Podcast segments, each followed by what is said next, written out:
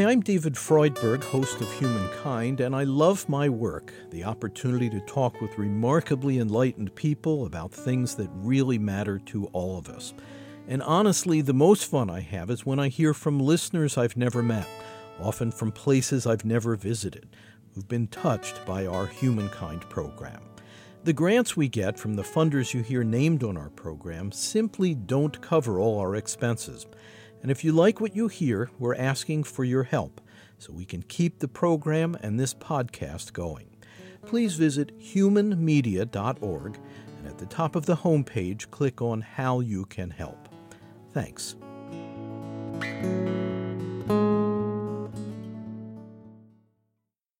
Humankind is produced in association with WGBH Boston and supported by the Humankind Program Fund.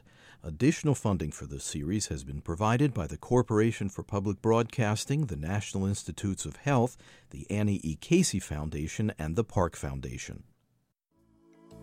I do an enormous amount of speaking around the country in congregations. And whenever I raise this question, there is like a caught breath. Oh, yeah. And people begin to talk. Yes, yes, yes, I am overworked. I can't stand it. I don't know what to do about it. You mean it's not just me? Religious activists speak out about how modern overloaded schedules take a toll on our quality of life. You're listening to Humankind. I'm David Freudberg.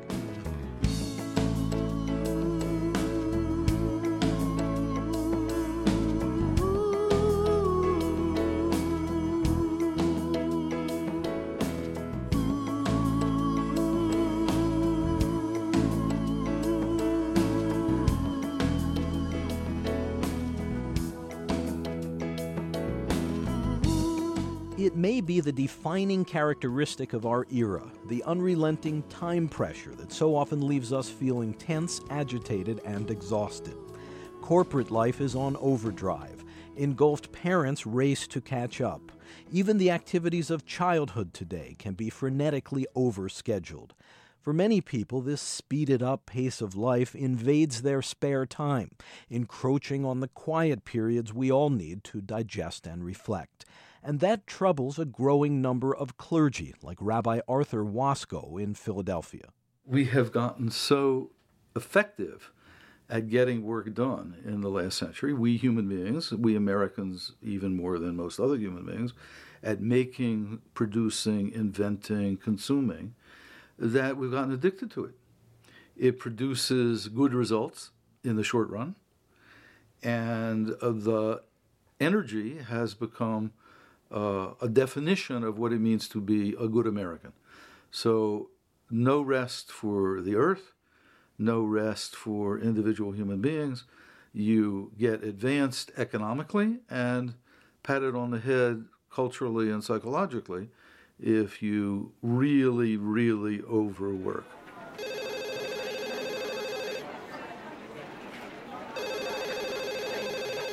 Long hours at work generate some of the stress, a condition aggravated by technology that's so instantaneous a person barely has a moment to breathe in between phone calls, emails, faxes, beepers, cell phones, palm pilots, and God knows what else the future will issue forth to make us all toil faster and harder. Who gets overworked in this society? Well, you could start by saying single mothers who work in fast food uh, restaurants who get paid terrible wages and who, desperate just in order to make ends meet and pay the rent, take on a second job or maybe even a third job and end up totally exhausted. All right. And blue collar workers, we met with workers who were being forced, required to take on 20 to 30 hours of overtime on top of their regular 40 hour week. Now, why were they doing that? Well, the companies had downsized uh, plants uh, in order to save money and increase profits, but the work hadn't been downsized, so more work was coming in. They didn't want to hire more workers because that meant they could save uh, on benefits, etc. So they would rather pay even extra salary or wage money, uh, time and a half, uh, if they didn't have to worry with more additional workers.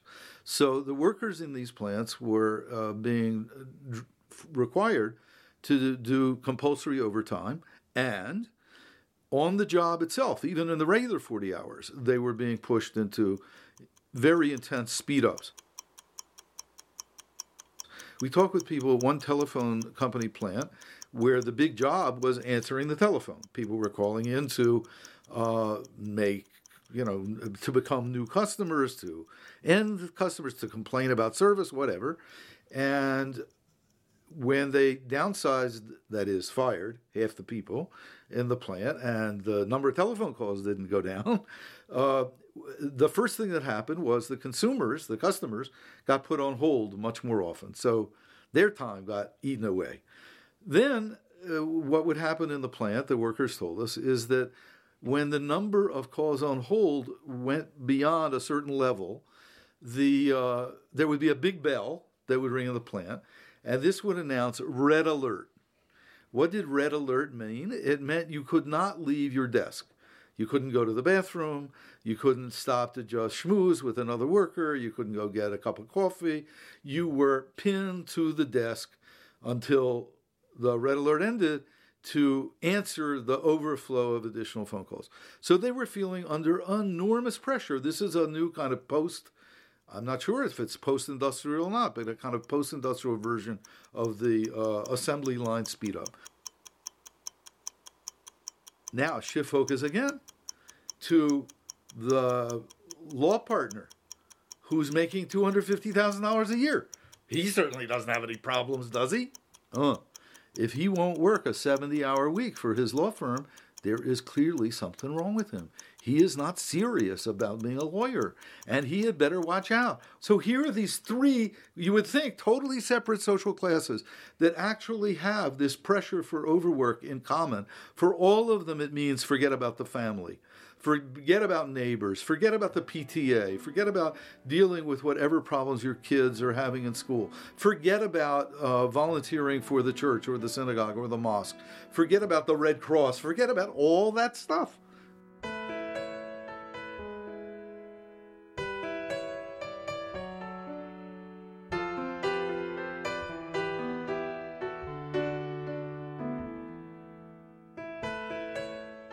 Calling attention to the damaging effects of an overburdened lifestyle is the Free Time Free People Committee, a Philadelphia based interfaith group of religious activists concerned about the spiritual impact of burnout. Among them is Will O'Brien, an advocate for the homeless and an editor at The Other Side, a Christian magazine. He believes that human beings have a profound need for rest and contemplation, for family time and community time.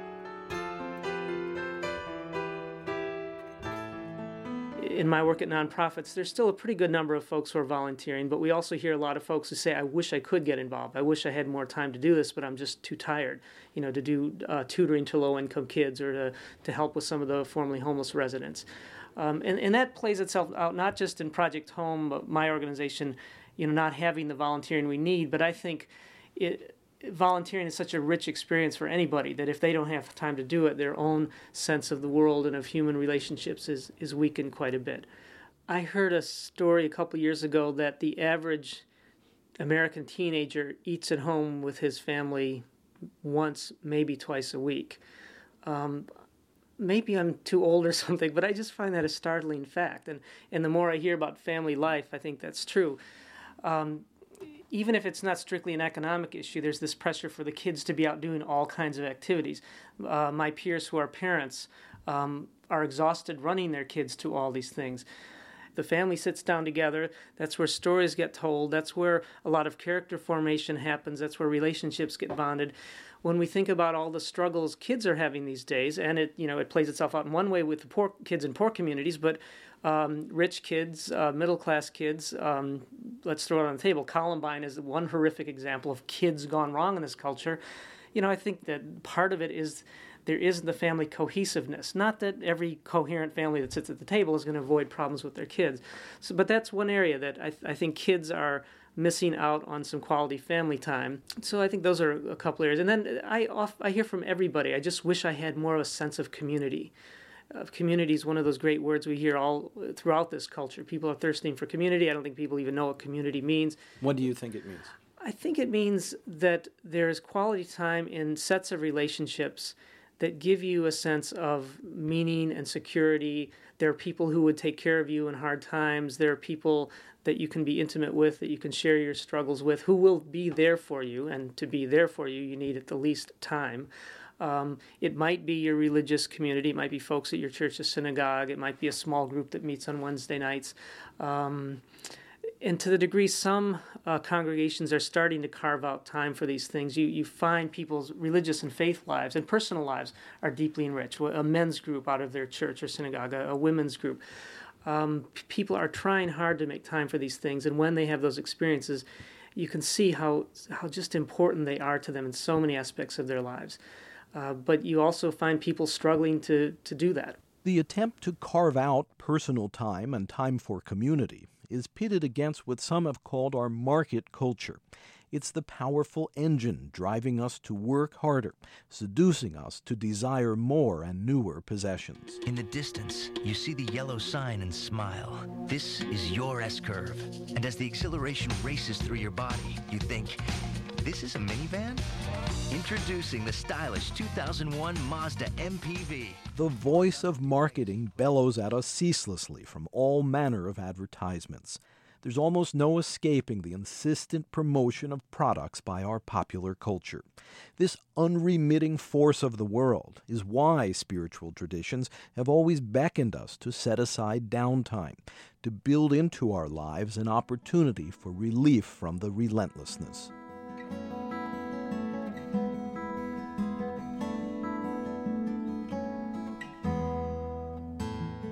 The theologian Abraham Heschel described the observance of Sabbath a day for being with ourselves, a day of detachment from the vulgar, of independence of external obligations, a day on which we stop worshiping the idols of technical civilization, a day of armistice in the economic struggle with our fellow humans and the forces of nature but the custom of pausing for a day of reflection has been all but swamped by the market culture. Rabbi Arthur Waskow. It didn't make more money if people paused for Sunday. It didn't make more mon- money if uh, the Jewish community paused for Saturday. It didn't make more money if people on uh, Labor Day and the 4th of July and Washington's birthday just had picnics and met with each other and visited the neighbors instead of having the sale, right? What happens now in American vacations is that people don't stop the economy, they turn on a different economy. They turn on the economy of the motels and the hotels, the airplanes and the tourist uh, attractions, and people spend lots of money to get as far from their neighbors as they can afford to get. Uh, once upon a time, a holy day, a holiday, was a day you spent, in fact, with your neighbors. Uh, you spent time in church or in synagogue or in the mosque. You spent time singing and dancing. You spent time hanging out uh, and, and simply visiting and sharing food. So there would be the church social, right? And the covered dish dinner and the Shabbat dinner all that you would do. Uh, but that didn't put very much money in people's pockets. It was very close in. You didn't use the automobile uh, because you were talking to your neighbors, they were within walking distance. Well, the pressure, I think, the big pressure, has been a market pressure.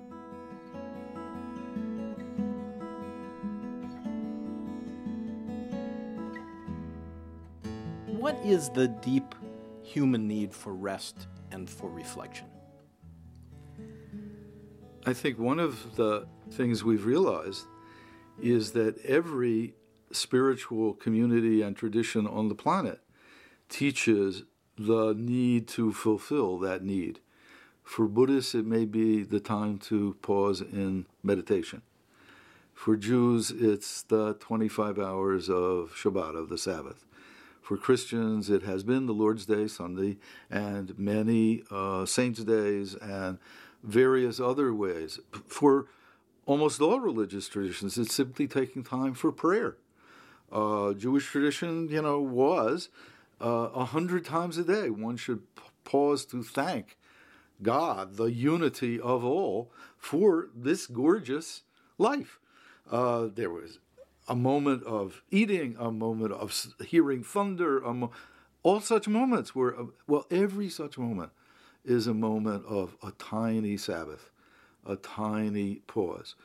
So when you say, what is the need? I think it's very deeply built in, right? The biblical tradition says, hey, so deeply built in that the cosmos itself, the whole creation, was built around the notion that there was such a thing as needing to not make, right? The seventh day is a day of not doing. Whether one uses that model in its kind of simplistic form, or one says, there is some deep rhythm in all of life. Look, why do we sleep? Why do human beings sleep? Right? Wouldn't it be more efficient not to need to sleep at all? It's clear there is something about that rhythm of doing and being. You just need time to, to process the frenzy of life?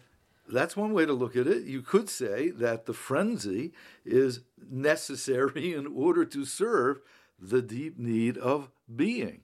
I mean, which one you want to take as the ultimate value or maybe the rhythm? You see, my own view is there is also a deep human need to work. There's also a deep human need to get your hands involved with the earth, with other human beings, and make something new and different happen. Uh, and to feed, heal, all those things.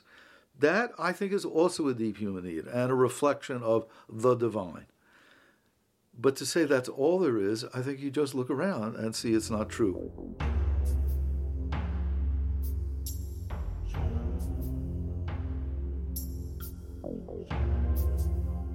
People talk nowadays about the type A personality. What the type A personality is, is a person who doesn't rest. I think I've talked to physicians and biologists about this. A cancer cell is, in one sense, perfectly healthy. It just won't rest. It just won't stop and catch its breath. It just wants to grow and grow and grow and grow and grow until it knocks everything else out of alignment there is something about the way we are all put together in which we need to honor, even each cell needs to honor the other cell's ability to pause. What are the consequences to our lives, to our ability to be whole human beings, if we don't get enough downtime or any downtime? I think we know that uh, just a astonishing number of Americans would describe their lives as having some degree of stress. Will O'Brien of the Free Time Free People Committee. If we just push ourselves too hard, we sometimes literally kill ourselves, or certainly we compromise our physical well being. Another level would be if we don't step back and take time for quiet reflection, prayer, meditation, if that's how you understand it, a deep need for meaning might get compromised. Do we ever step back and say, "Is this is this what I want to do with my life? Does this express my values? Am I happy with with the quality of my relationships?" If we're just constantly going, and those questions are probably stirring about in us somewhere, and if those questions are never really attended to, there's the I think the deep possibility of, of discontent and unhappiness in people, which can then um, translate into things like addiction. Um, domestic abuse and other things uh, where where the harm we're doing ourselves spills over into harm against others. Uh, so you see a direct link between this absence of enough downtime and and severe social problems. I think so. I think a lot of problems are people acting out their own inner inner pain that doesn't get resolved for many reasons, but one is they never take the time they need to deal with their inner questions and their inner search for meaning. Or when it gets to a point where there is dysfunction and pain happening, are people even taking care of themselves? You cannot take care of any aspect of your being, whether it's you know a leg that's gone bad or, or a addiction that you're dealing with or a grief over a death, unless you step away and give the time for that healing.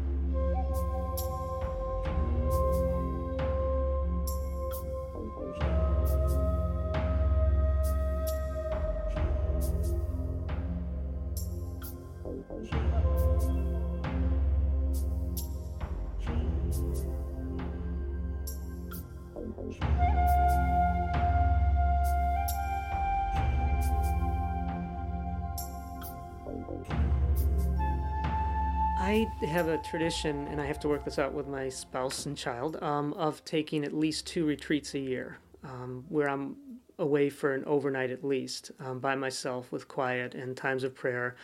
Um, and then I try to obviously try to work out where uh, my spouse could do the same thing. So that's built in um, to sort of the yearly rhythm. Um, and then maybe a couple other times in the year, I would try to carve out a whole day or half day to just you know be out in the woods and um, take quiet time there. Um, I try to get in a, about an hour or two of quiet and journaling at least once a week, and then ideally, if I can control some of my my own work habits, I would have time for daily prayer, half hour to an hour every day. Is it hard for you to Sometimes it to, is. to steal away from the world time for prayer and, and for the kind of reflection that comes when you're writing in your journal? Uh, yeah, I mean, I can easily get caught up in the sense of um, this is just so urgent. I'm just going to have to put off the prayer and quiet time this week.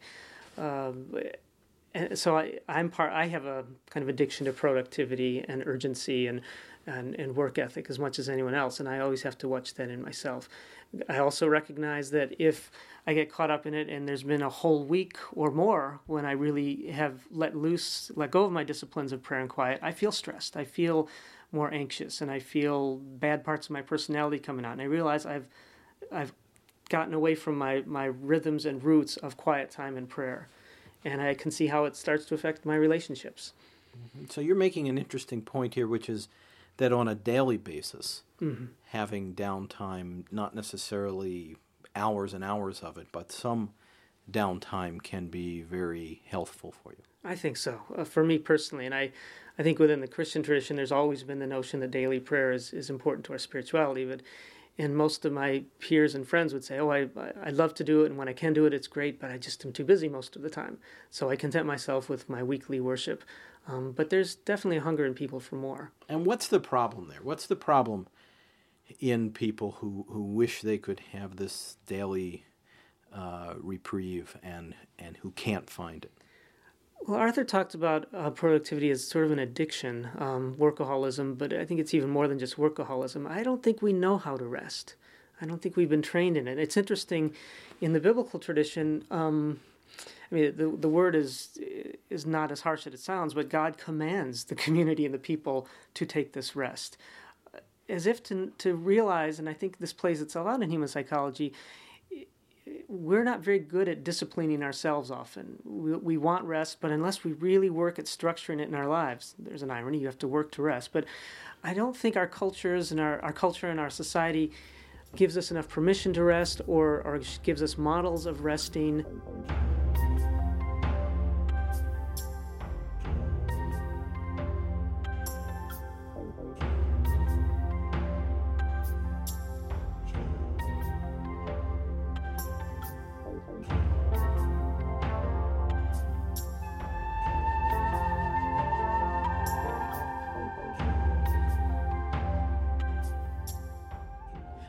Can people reprioritize their lives so that taking time out to reflect is key to the way they live? Here again, there's an interesting cycle. Uh, it's hard for me to do it on my own. I need to do it in the context of a community, beginning with my spouse and my family, and then others in my community, my work colleagues. Um, certain people will watch my child if I'm going to, and, and help my spouse if I want to take a day off, or if she wants to take a day off, will will my community and friends say, well, we'll take we'll take our, your son for a day. So community and rest are very much symbiotic in this sense, and because we're such a radically individualized culture, we all often think, well, how can I do it? Well, the fact is, often I myself can't do it. So, what we have to learn is both the practices of rest and the practices of community. And as we learn both those things, I think they feed each other and they empower us more. I was very struck by what Will just said about the need to have some some community to rest. Rabbi Arthur Waskow. Because classic, absolutely classic in the Jewish world, wherever I go in the Jewish world, people will say, I can't make Shabbos. That is, I can't really live a Sabbath on my own. I can't. And every Jew I've ever met says the same thing that there has to be a community to have a real sense of Sabbath. Uh, so I think there is a really deep intrinsic connection between community and restfulness. And I would say one of the first things people who are feeling stressed out and don't initially know what to do about it to do is to find some friends to sit and talk with, to bring together five, just five or six people. I mean, you might indeed begin with a spouse or a family member, but five or six people simply to get together for an evening, to just breathe and say, you know, I am feeling really stressed out. How do the rest of you feel about that? Is there anything we can do together about it? Can we come together for one evening a week, one evening a month, simply to spend time together, sing together? Will somebody say, hey, I'll bring the old songbook, I'll bring the new one?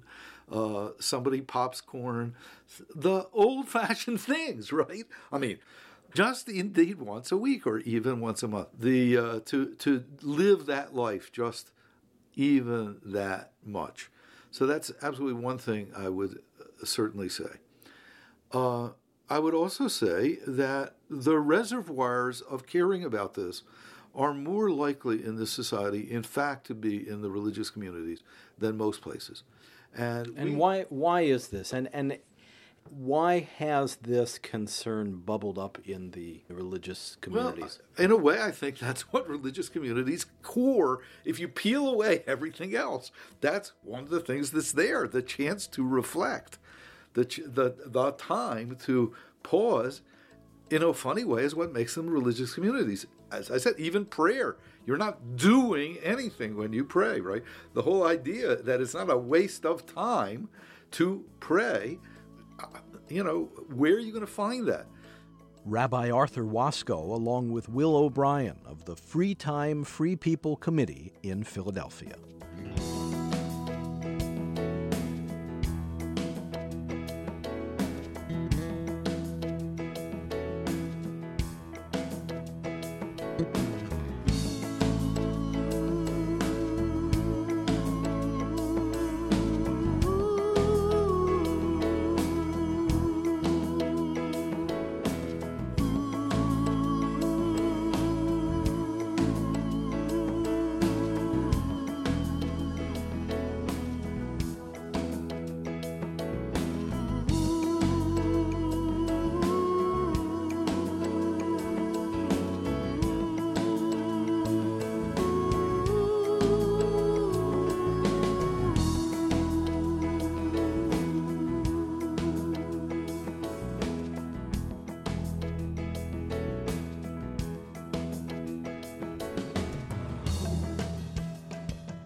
You're listening to Humankind. I'm David Freudberg. Our program is presented by Human Media in association with the Network Incorporated.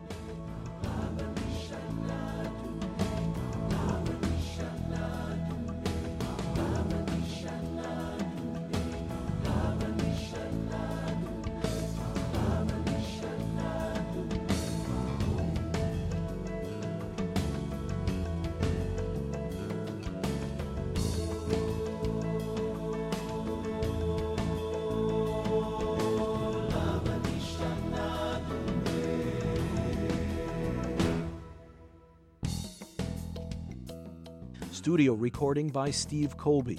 Editorial assistance from Brendan Tapley. Program development and support provided by Shart Media. To purchase a CD copy of this program, please call 1 800 5 LISTEN. That's 1 800 5 L I S T E N. Or visit our website where you can also obtain an audio download of this and our other programs and can hear selected episodes free. You can access free written materials related to this program as well. Our web address is humanmedia.org. That's humanmedia.org. Again, if you'd like to purchase a CD copy of Humankind by phone, please call 1 800 5 LISTEN, and our web address is humanmedia.org. This segment about free time with Rabbi Arthur Waskow and Will O'Brien is Humankind program number 25. The executive producer is David Freudberg. This is Humankind. To hear more episodes of Humankind, you can subscribe to our free podcast on iTunes, Stitcher, or your preferred podcast player. A new episode each week. The podcast title is Humankind on Public Radio. And if you enjoy this program, be sure to leave us a kind review at iTunes and Stitcher. If you want to support the program, please visit humanmedia.org. And at the top of the homepage, click on How You Can Help. Again, our web address is humanmedia.org. Thanks.